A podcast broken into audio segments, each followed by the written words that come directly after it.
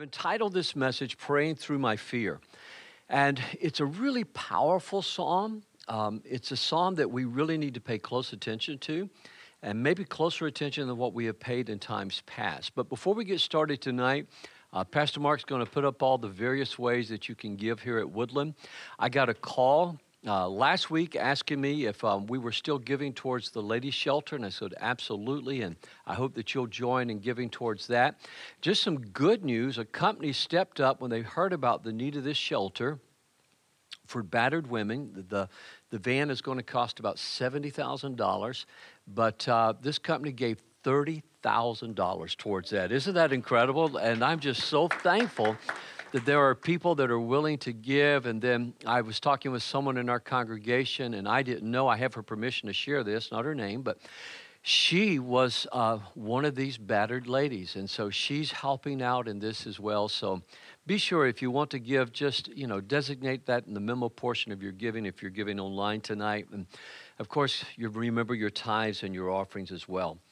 I want to encourage you. I don't normally do this because sometimes I, I feel like it may sound self serving, but I want to encourage you to, to go, if you would, to our website, woodland.church, and listen to the interview from Sunday morning. We've had so much positive reaction, response. Bob Carey and you did a great job with the interview.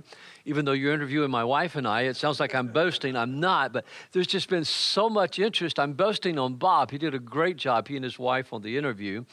And um, but you might want to just watch that, tell you a lot about the vision, get to know Becky and I better. And one of the things that I just loved is our vision still is still the same.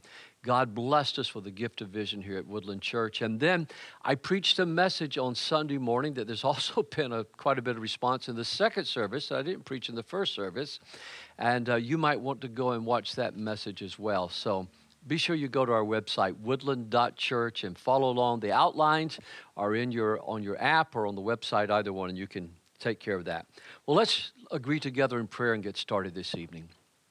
Heavenly Father, we thank you for your word.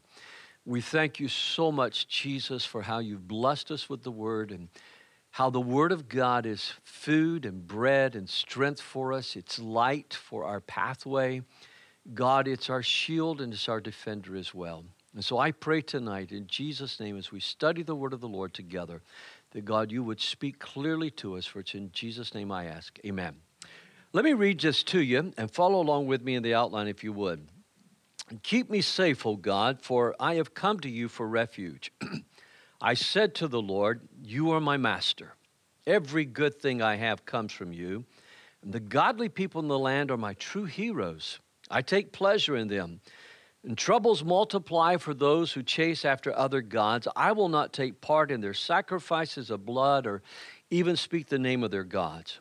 Lord, you alone are my inheritance, my cup of blessing. You guard all that is mine. The land that you have given me is a pleasant land. What a wonderful inheritance. I will bless the Lord who guides me. Even at night, my heart instructs me. I know the Lord is always with me, and I will not be shaken, for he is right beside me.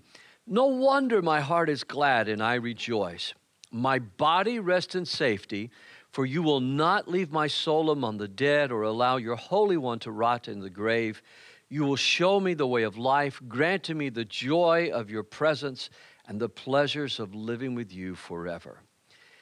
Boy, this psalm is quoted so often in the scriptures. And when you read the psalm, some people will read this psalm and say, well, this is a messianic psalm. This is a psalm about Christ because obviously only Christ could fulfill the last verse there. But it's more than a psalm about Christ because it's a psalm that David wrote and the things that he's writing were true of him, with the exception of his body rotting in the grave, and they're true of us as well. And so we need to ask ourselves why this psalm is quoted so often and what it has to say to us. And one of the reasons that I've turned to this psalm tonight is we are rapidly approaching. I was just asking a, a lady in our service tonight here, had she put up her Christmas tree because I'd heard she'd already put it up. And she, she acknowledged that she had already put it up. And my wife told me last night, she said, You know, it seems like people are getting more excited about Christmas this year. Earlier today, I was talking to a business person in town, and they said to me, said, you know, we're already decorating for Christmas, and normally I will not decorate until after Thanksgiving. I go against the flow of everybody else. And I said, why are you doing it? And why are you decorating so early this year? And he says, because everybody needs Christmas after this pandemic. And as I got to thinking of it, there's a song I think like that. We need a little Christmas right this very moment. Well, I need more than a little Christmas. I need all that Jesus has to offer at Christmas. But this is a great psalm to be meditating upon as we get ready for Advent, as we get ready for Christmas. The psalm was quoted by Peter in Acts chapter 2, verse 25 through 28. It was quoted by the Apostle Paul in Acts chapter 13, 35 through 37 and perhaps even by Jesus in Luke 24 13 through 27, declaring the, prof- the prophetic proclamation of Christ's resurrection. Now, That's a long sentence, but I put all of that in there tonight and because I wanted you to get how important this is. Now, you know the story, I'm sure, of in Luke how that the two disciples are walking on their way back to Emmaus. Matter of fact, there are some ministries called Emmaus Road. There are some discipleship groups that have been called the Emmaus Discipleship Groups. Emmaus was the story of one disciple named Cleopas, and most of us who study our Bibles believe that it was his wife Mary, because you also see in the book of John, Mary, the wife of Cleopas, was at the foot of the cross. And Jesus meets these two disciples as they're on their way back to Cleopas. So I imagine it would be like Becky and I having been at the cross, and we're just so disappointed because we don't understand our Bibles that that Christ was to suffer and to die for our sins and be resurrected on the third day. We haven't gotten it. And so Jesus appears walking with these two disciples, which we believe are Cleopas and Mary. We know that one of them is Cleopas, so we think the other one is his wife Mary. I really want you to get that tonight because it's such a beautiful picture to me of husbands and wives walking together in discipleship. You know, it's not just Becky doing her thing with Jesus and me doing my thing with Jesus, but the two of us, like Cleopas and Mary, we're serving God together. We're serving to God together as a body of Christ. But Jesus goes through the scriptures, they don't even recognize him, and shows how that the Messiah was to suffer and to die. And then when they get to their house, Jesus breaks bread and they recognize, hey, this was Christ after all. So you see this psalm quoted, you see this verse that is quoted often in the psalm You will not leave my soul among the dead or allow your Holy One to rot in the grave. Now, if you would, look at the first part of that verse. The first part of that verse doesn't startle me at all. For you will not leave my soul among the dead. As a Christian, I know. I know that I know that I know. Even the Old Testament saints knew that when they died, they would go to be with the Lord. It's the second part of this that is so startling because only Jesus could have fulfilled it. David's body died and he rotted in the grave. I hate to use that word rot, but that's the word that the Bible is using here. One day, if Jesus doesn't return first and I don't go up in the rapture and you don't go up in the rapture, my body will be buried and it will decay in the grave and, and rot away. As a matter of fact, I think a couple of weeks ago, I, I made the comment in a Sunday morning service. I was getting dressed and I looked at this body of mine, you know, and I thought, this body is getting older, it's getting saggy, it's just decaying. And I just said it out loud, it's rotting away, you know? Only Jesus was the only one that his body didn't rot in the grave. And so you've got this prophetic looking forward to. It's why we call it a messianic psalm. That's important because we're coming to Advent. We're coming to where we're going to observe Christmas time. But we need to go through everything that Advent meant before we actually celebrate the birth of our Savior.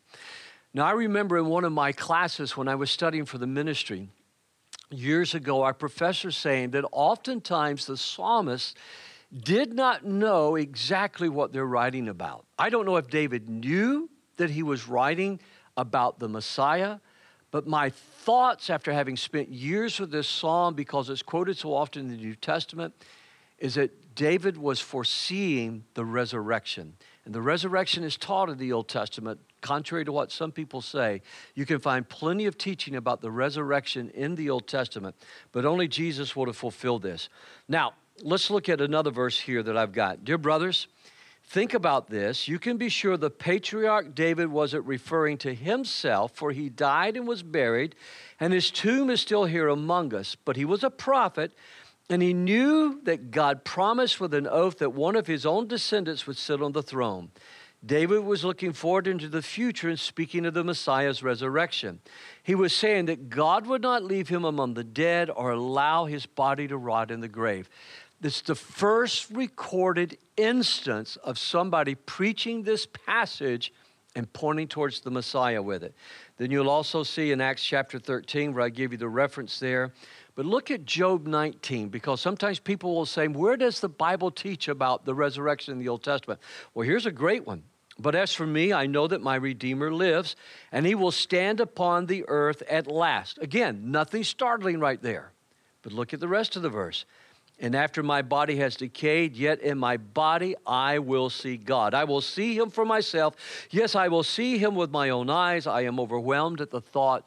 Job was anticipating the resurrection of the righteous there.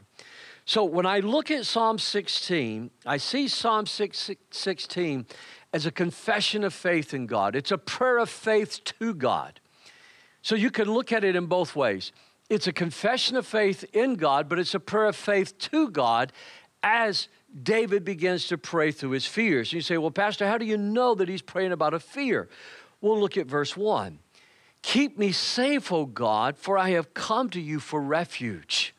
In other words, there's this, there's this cry, there's this confession of faith, there's this prayer of faith God, keep me safe. Have you ever prayed, God, keep me safe? I think most of in this room have. I was just sharing with somebody. I drove to Sault Ste. Marie for a funeral on Monday morning. I left my house at 4:30, went to the funeral, and then turned around and was coming home. I'd only slept about four hours the night before, not because I was up late. I just I got up at 2:30 that morning and was working, and I just generally sleep about four or five hours a night. So I finally left the house at 4.30, but on the way back, I got to Gaylord, Michigan. If, if you're not familiar with Michigan, the Upper Peninsula is up here, and I'm about right here in the mitten, you know. I fell asleep and drove slap off the interstate. Well, I woke up, and obviously, and I thought, Lord, you kept me safe, protect me. So I pulled off at Gaylord. Got a, there's a good Starbucks there in Gaylord, and I pulled off there and got a good cup of coffee and walked and stretched and made the rest of the ride home with no problem. God keeps us safe, but there are times when we just feel, Lord, keep me safe. Do you remember Carrie Underwood's song, "Jesus Take the"? Yeah, Jesus takes away. It's a prayer about keep me safe. We're familiar with that. Well, number one, let's look at some things here that comes out of this psalm. Number one, David's praying about his relationship to God. We're talking about my relationship to God. Now, there's something beautiful in these two, first two verses I want you to see. Keep me safe, O God. The word O God there is the word El. It's the word for strong and mighty one. For I have come to you for refuge. I have said to the Lord, that's the personal name of God that God revealed to Moses, that Moses shared with the, uh, the people of Israel the, the one that would lead them, the one that, that would have relationship with them. So he's praying to God, El, God, the Almighty, the strong and mighty one. But he's also using this personal name that God gave to Moses that we in the church confess. And then he prays, You are my master, which is the word Adonai, which means he's master and Lord. So it's almost like when you and I confess that Jesus is our Lord, our Savior, and our Master. We've said those kinds of things in our prayers, we've said those kinds of things in our worship songs. That's exactly what David was doing right here. Nothing, nothing exists that compares to my relationship with God. Nothing exists, if you want to put that into your outline tonight, that compares with your relationship to God. What have I, even in my marriage or with my children and grandchildren, what is it that I have that can compare with my relationship with the Lord? I often taught our boys and our daughter when they were growing up listen, I love you. I love your mom, but I love Jesus more than I love any of you. And I wanted them to understand that the more I love Jesus, the better I can love them. The more I love Jesus, the better I can love people. It's not about God somehow or another having this ego trip but we were made to have fellowship with God. And as we love him, we become better lovers. Look at uh, James chapter 1 and verse 17. Whatever is good and perfect is a gift coming down to us from God our Father. Now, notice that's relationship. That's relationship. God giving a gift to us who created all the lights in heaven. He never changes or casts a shadow. So, let me ask you this question What good is all the gifts that God has given you if you don't have a personal relationship with Christ? What good is all the gifts that God has given you if you don't get up and worship Him each day and serve Him each day? You know, one of my favorite singers in times past and back in the 70s, 80s had a really powerful song about, you know, having fellowship with the Lord daily. And that fellowship in His presence and worship Him daily was one of the ways he recognized that he still had his priorities in order. My marriage, my health, my children, my grandchildren, any material thing that uh, I claim as my own, it all belongs to God. None of it compares to my relationship with the Lord. Jesus would say these words What do you benefit if you gain the whole world but you lose your own soul? Is anything worth more than your soul? And I'm going to tell you the greatest tragedy I see in life is people pursuing wealth and fame and success without God because it becomes a yoke, it becomes a burden, it weighs you down. I had breakfast with a man not too long ago, and he said, You know, I want to retire. I said, Well, why don't you? He said, I can't. I have golden handcuffs that have become golden weights. And I said, What do you mean? And he says, My company has made it so that I can't retire without just giving up a fortune. That's a nice problem to have, don't you think?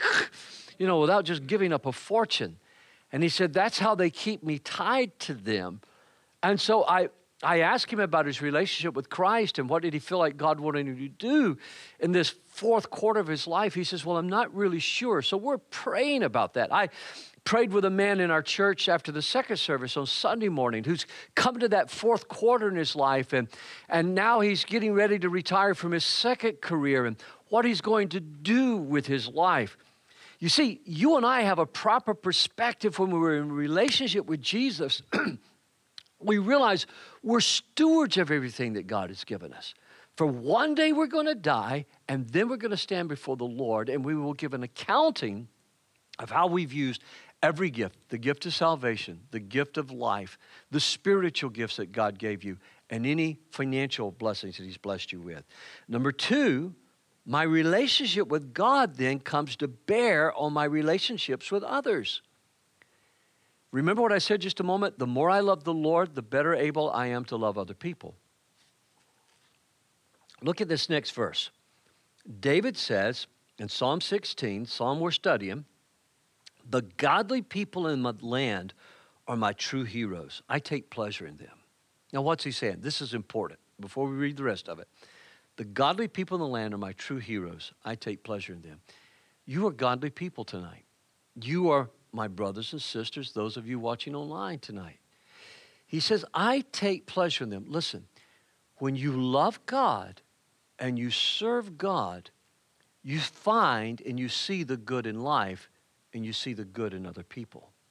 When you love God and you serve God and you're with godly people, you begin to see the life of Christ manifested in them. I see God in you. I see God's hand upon you. I see what God is doing in your life. Some of you I've known for a while, and I've really seen God do a real work in your life. I've seen maturity and change. I've seen some of you as you've grown from fear to faith in various areas of your life. I've witnessed that. That's one of the joys of having pastored the same congregation for so long. But now look at this next as we finish the godly people in the land are my true heroes. I take, pl- I take pleasure in them. Troubles multiply for those who chase after other gods. What's he saying there? People who commit apostasy, people who turn their back on God, troubles multiply. He's not talking about the pagans. He's talking about people who turned their back on the Lord, people who started out in faith. And he says, troubles multiply. Can you think of another place that you heard this in the Bible? Remember what God said to Eve in Genesis chapter 3 and verse 16? He says, Your troubles will multiply after she sinned, and she and Adam sinned. He spoke to her, says, Your troubles will multiply. Listen, no good ever comes out of backsliding. No good ever comes in your life by deciding to, back, to backslide against the Lord. He said, I will not take part in their sacrifices or blood or even speak the names of their gods. What's he saying? They quit serving Jehovah. They quit serving God and other to go chasing after other gods. And as you read the prophets, you see how true this really was. The same thing is happening in our generation. Say, does God feel threatened by that? No. In Psalms chapter 2 and verse 4, the one who rules in heaven laughs, the Lord scoffs at them. What's he saying? It doesn't matter who it is, what dictator it is, what person who says they're going to stamp out Christianity. It's always been interesting to me. Let me just let me throw this in. I didn't plan on saying this, but just every once in a while I have a thought while I'm preaching. I think I need to say it. My wife says, just skip over them, but I'm going to say it tonight. Every dictator, every nation that has tried to stamp out Christianity has closed churches and they've outlawed the Bible, and everywhere they've done it, revival has spread. That's why a theologian that I was talking to, a well known theologian I was talking to a few years ago, he said, In my personal opinion, he said, I believe the most helpful thing in America would be for us to go through a great time of persecution, and then people would begin to take their faith seriously again. So, friends, I don't pray for that. I don't want to see us go through persecution, but I can see the historical evidence that wherever the church has been persecuted, it's had just the opposite effect. The church has grown. Thirdly, my relationship with God then presents four blessings in my life. It presents four blessings in my life. Now, I told the congregation a few weeks ago, I like to be blessed. You know, I don't make any apologies for that. If you don't, if you want to be cursed and not blessed, that's your business. I like to be blessed. Anybody in here like me? You want to be blessed? Of course, you know, we want to be blessed. And, and uh, every once in a while, somebody will come up and say, Well, I'm not really into this blessing thing. I am into this blessing thing big time. I want God's blessings upon my life and upon my children, upon our church and our community. I pray for it all the time. Let's look at verse 5 through 7. Lord, you alone are my inheritance, my cup of blessing. You guard all that is mine. The land you have given me is a pleasant land what a wonderful inheritance. I will bless the Lord who guides me, and even at night, my heart, my heart it instructs me or it guides me, it teaches me. What I want you to see here this evening is that what these blessings that David is praying about and thanking God for, they're real blessings. They're tangible blessings. It's not just the intangible things that we talk about when we sometimes talk about spiritual blessings, we're talking about the tangible things that he is speaking about. But I want to keep it in line with verse 10. Because the Apostle Paul said, and, and we, we won't take time to read it, the Apostle Paul says two times in Philippians, in chapter 1, verse 21, and in chapter 3, verse 18, he two times refers to the fact that to be absent from this body is to be present with the Lord, and then to say that everything else in this life he considers as dung manure he considers as dung compared to the priceless treasure of knowing God. So, the first thing that I want you to see is God fills my cup of blessing. And I think this is more than our daily portion of bread that Jesus taught us to pray for. I think it's the fact that the whole psalm is about David's desire for God. So I tell people once in a while, you have as much of God as you want. You realize that? You have as much of God as you want. If you go after God, God will fill your cup. God will fill your heart. God will fill you to overflowing. Sometimes when people tell me they feel like they're dry, we'll sit down and I'll say, How's your prayer life? Are you spending time daily worshiping the Lord? Are you spending time in the Word? And if they say yes to all those things, then I say, then maybe what God is allowing you to go through is a dry spell so that your roots will get deeper in the Lord. If you lay sod, you know that when you first lay sod, you water it every day. And then you go to every other day. And then the next week, you go to maybe two times a week. Because what you're doing is You want the roots to go deep. If you lay the sod and water it every day, the roots stay shallow right in the topsoil that the sod was planted with. When you go to every other day, then it begins to dry out in the hot sun and the roots start reaching out of the sod down into the soil or the clay, as it happens to be here in Michigan, or the sand at home. It starts to reach down.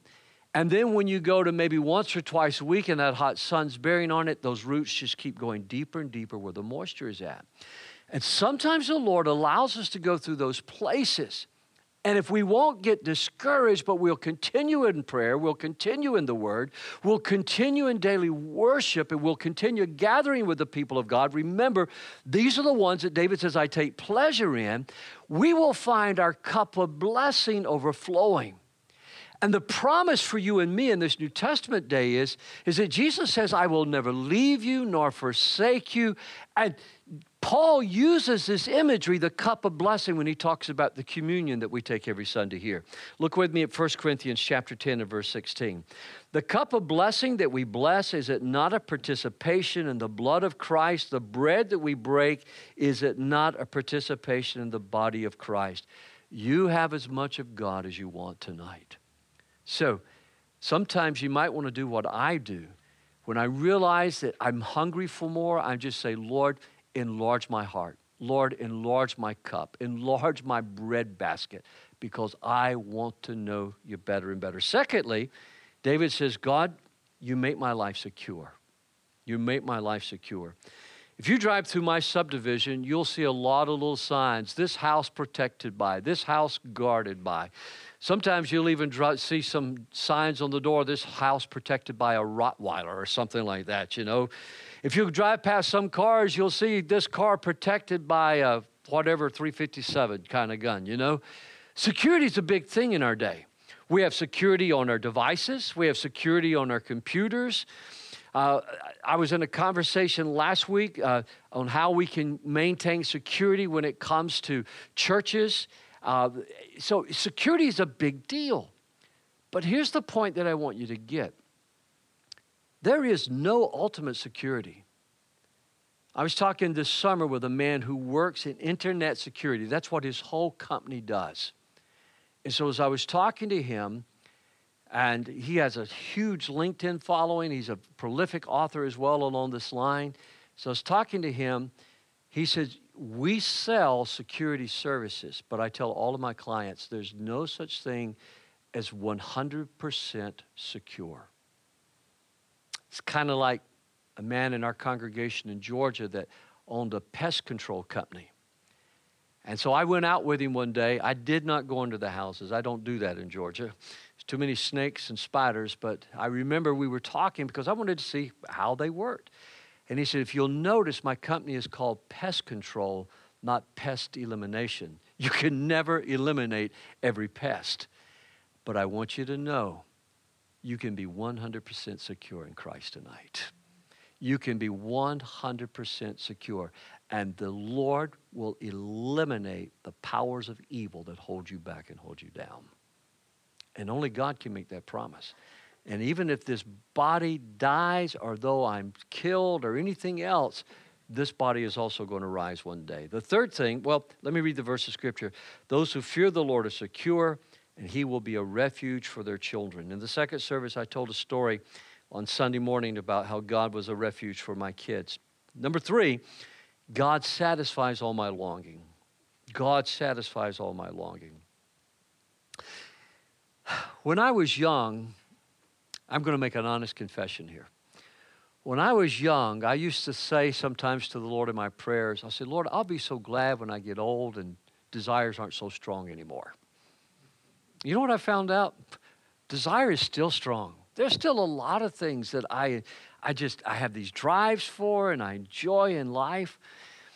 But if you were to ask me, like my family asks me every single year, what do you want for your birthday? What do you want for Christmas? I don't want anything. I'm blessed. You know, I like surprises. Uh, now, I got a surprise here Sunday morning uh, that was just so cool, and, uh, you know, I, I, really, really liked it. As a matter of fact, I got another surprise. I got a bag of homemade cookies that were just incredibly delicious. I got another surprise this weekend, and I've sinned boldly eating coconut cream pie. My ministry is expanding. You know, my point that I want to make to you tonight is I have desires, but everything is satisfied. That's how God, good God is. God satisfies all my longings. Look at Psalms 107, verse 9. For he satisfies the longing soul, and the hungry soul he fills with good things. The desire of my soul, the passion of my heart, God is filled. But if you were to look into my life, God has filled my life with so many good things. Now, what that says to me, and I was singing this in my devotional time today delight yourself in the Lord, and He will give you the desires of your heart. As you delight in God, God will shape your desires where you desire what He wants you to. I'm going to be honest with you. I don't desire the things that those who commit apostasy chase after. I don't desire the things that those that backslide and turn against the Lord. I don't have a passion for those things. I have it for years because of my relationship with Jesus. Have I ever been tempted? Absolutely, I've been tempted. But when I stop and I think about the temptation and the consequences of that temptation, what a fool I would be to give up what God has blessed me with for anything this world offers. The fourth thing that God gives me is He gives me His counsel. And I'm so thankful for that. I don't know if any of you remember the Digital Equipment Corporation, but one of my members of my church in Georgia, her job required her to spend a million dollars every hour back in the 70s, in the 80s, when I was her pastor.